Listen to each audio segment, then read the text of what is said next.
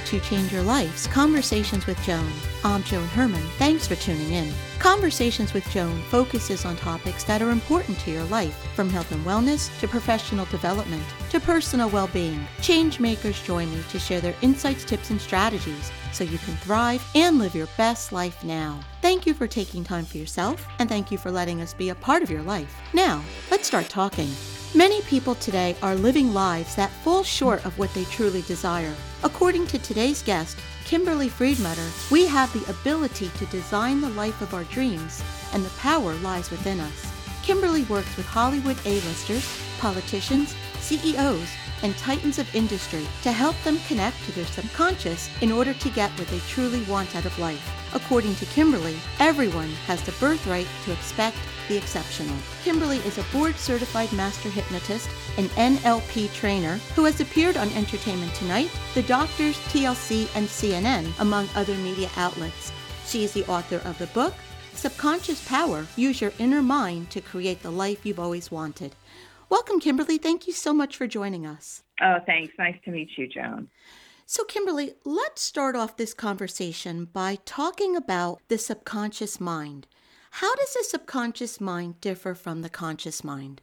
So, the conscious mind and the conscious part of us is our task maker and our calendar keeper, and the part of us that makes our meetings and makes conscious choices and decisions, whereas the subconscious is the good part, if you were to ask me. so, I would say that that's the touchy feely part the part that does everything else, which is so much if you think about it, all of your memories, your hopes, your dreams, your aspirations, um, what you plan to do with yourself, you know, everything that you could like focus on symbolism, morality, uh, like I said, faith and belief, everything that you, you know, finding lost items. I mean, simple things like practical things, but simple things like, um, oh gosh, finding great parking spaces, being led a certain way, your intrinsic uh, value system, again, morality.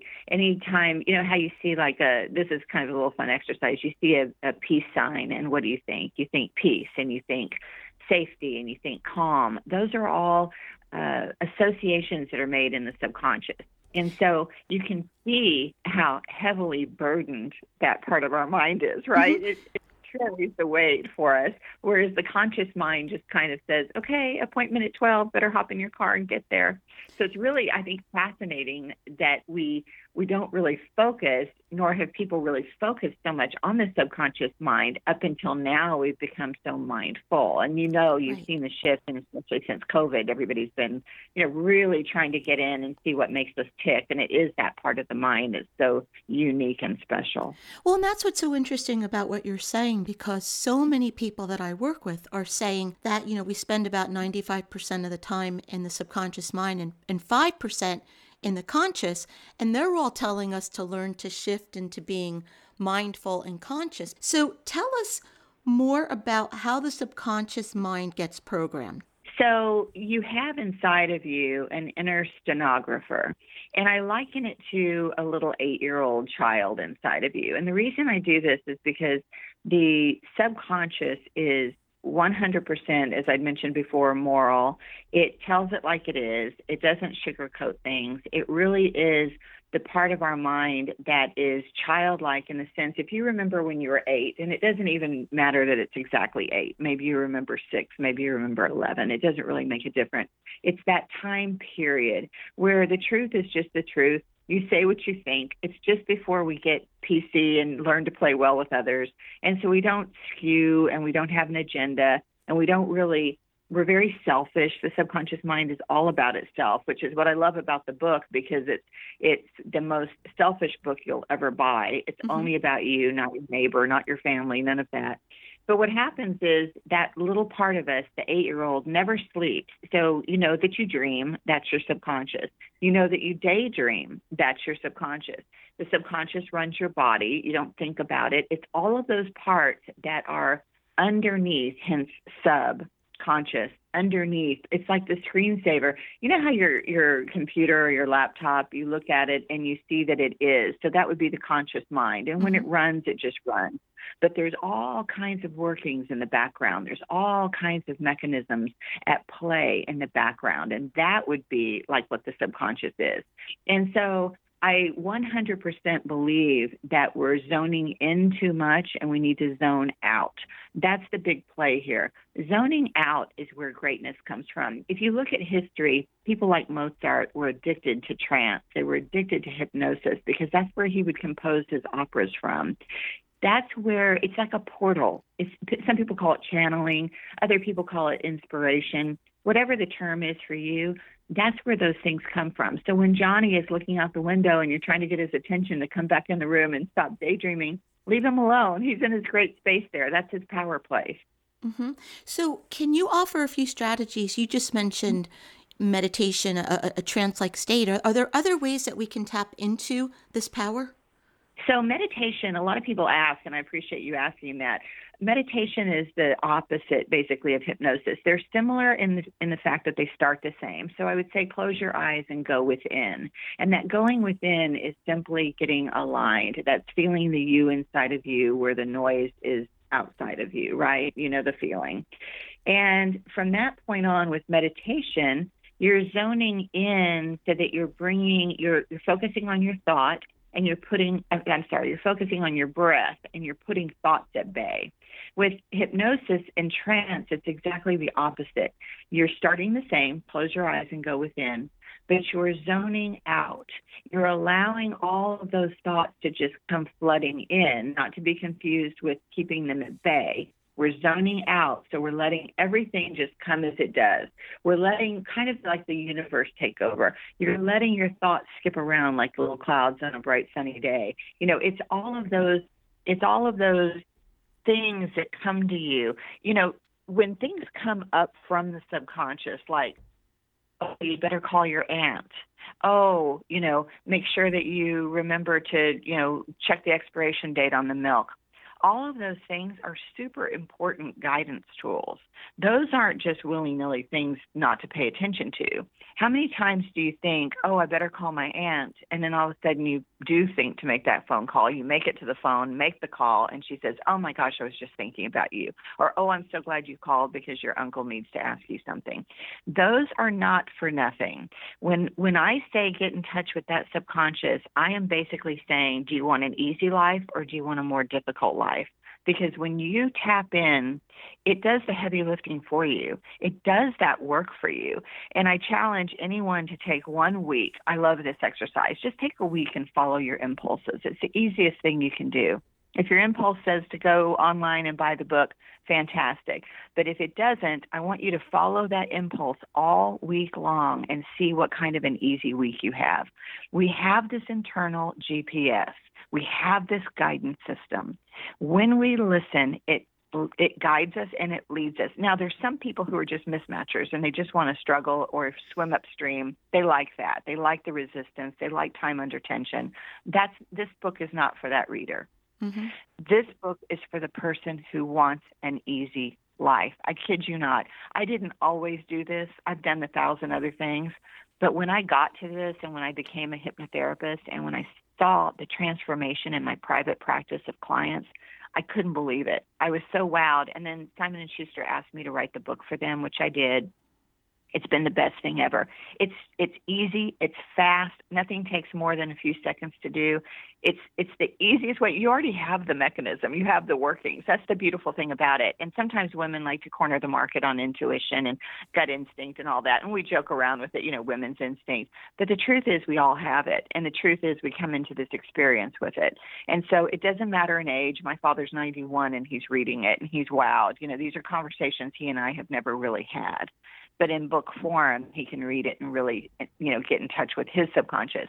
Doesn't matter if you're 10. I'd love to just tell you a couple of the lists that the book hit, which shows you the breadth of, because I say if you have a brain, you're in the game. We all have this. You know, some people, oh, I don't feel that intuitive. Read the book. It's just that you're not tapping into it yet. It's all there. I mean, it's this valuable, valuable resource we have right in those you know four to six square inches in our mind. So, Kimberly, let me just ask you to back up for a moment. You you write about six principles of subconscious power in your book, and you've touched on some of these. But can you just bring us through these six principles very briefly, just to give us an overview? Sure, you got it. So the first principle is come into accountability, and this is about every protocol. You know, you can't go to, from point A to point B if we don't know where point A is. So it's just about getting really honest. You know, I'm a schmuck. I'm I'm fantastic. Whatever your thing is, right? so mm-hmm. whatever your real accountability is, whatever you think about yourself, the missteps. You know, I say warts and all, all of it. That's and, and by accountability, it's you're not let, writing letters, you're not calling anybody. It's really just self inventory. Super easy to do. Principle two is tap into your subconscious power. I guide you through this. We all have it. We've all felt those moments where you just knew you were right. You know, when you said, I knew it, I knew it, I knew it. Maybe you didn't listen, but you knew what you knew. And that's this part. Principle three is moving toward or away. Now, this is very interesting because people don't necessarily think about their trajectory. Where do you go? Do you fling yourself towards things because you're running away from something? Typically, like you know, I look at people who move a lot and I say, "Oh, are you leaving that because you you don't want that anymore, or are you mindfully heading to something that you do want?" This is a perspective exercise. Look at how you run your life. And this is, you know, all just again taking really great inventory. Principle four judge thyself and thy neighbor. We've let our judgment slide. We're afraid to judge. We are afraid to I guess, own our own ecology and own our own sense of agency. When I think, is this person good for me? There's a whole exercise in here to know when you meet people are they good for you in the short term, the midterm, or the long term? Is this project good for me? Should I change jobs? Is this location good for me? These are all things that you have inside of you in your internal mechanism. Principle five, give to get. Now, women love this one. You know, we're inherent givers, mothers especially. We give until we, we have no more. You must get. You must, must receive. There, there's a real vacuum in that with females and especially mothers. We're overgivers. We exhaust ourselves. It's a symbiotic thing in the universe. You must get in order to give.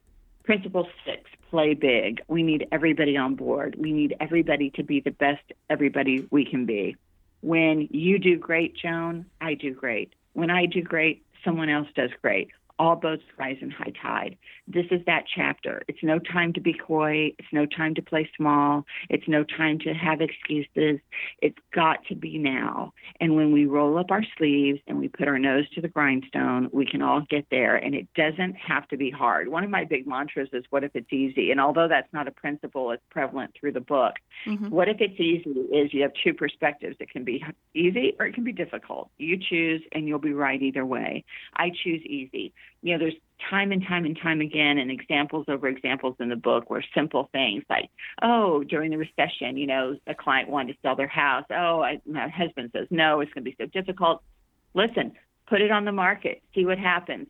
They didn't even have to do that. A lady walks by, says, "Oh my gosh, I see the for sale sign. I've loved this house this whole time. What do you want for it? I want to buy this house."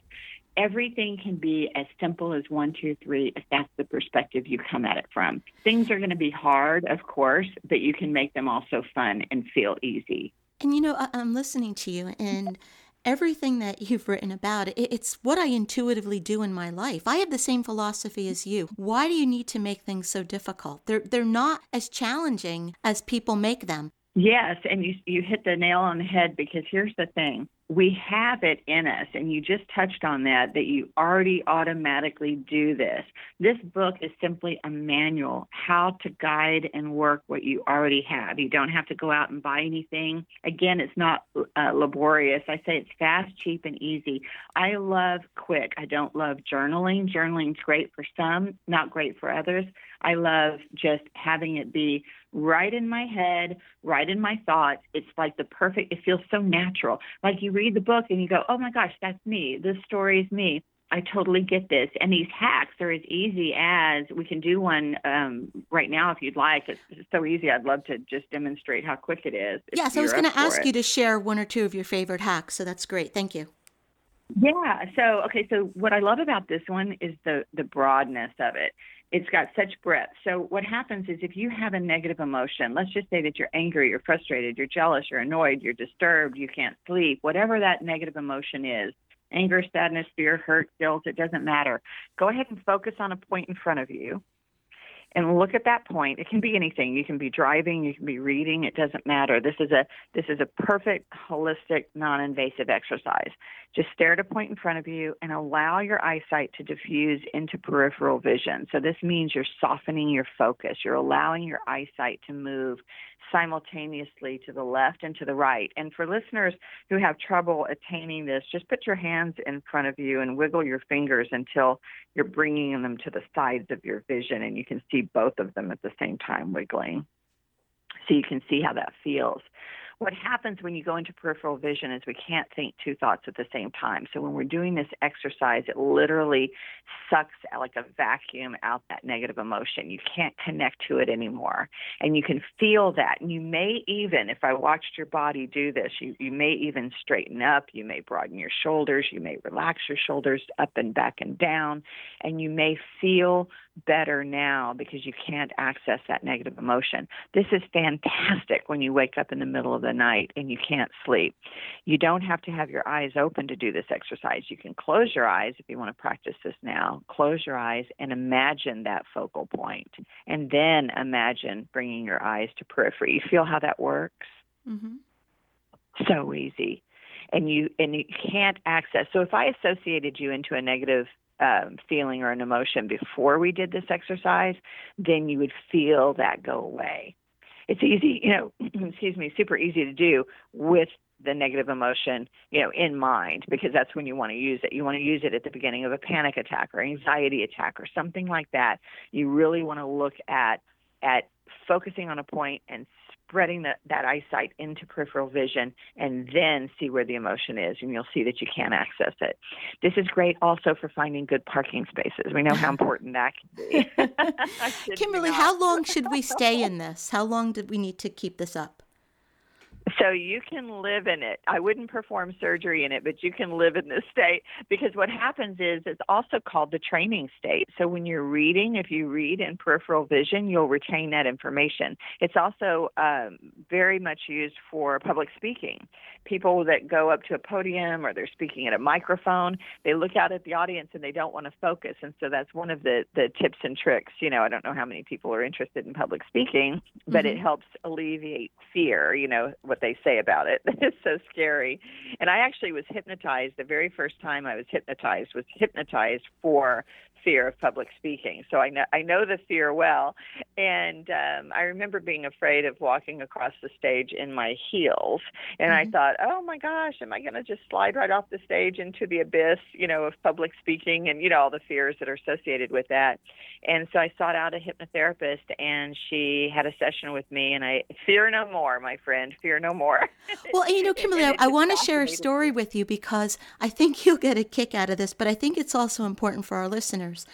The first time that I was scheduled to be hypnotized, I had never done this. And I'm a real type A, you know, I need to uh, approach everything intellectually. So my only experience with hypnotherapy had been those shows that I'd seen where someone would get up on stage and cluck like a chicken. And my greatest fear was that the person was going to slip something into my mind subliminally that I wouldn't be able to control. And so I spent the night before reading everything I could read on hypnotherapy. I was panicked going in because I didn't know what would happen. And I have to tell you, it was the best experience of my life. You are fully aware of everything that is going on at all times. No one is slipping anything into your mind. And it actually helped me heal from tremendous loss and grief and uh, grief from loss in my life. So I recommend that um, everyone does it at least once. It, it was a wonderful oh, yeah. experience.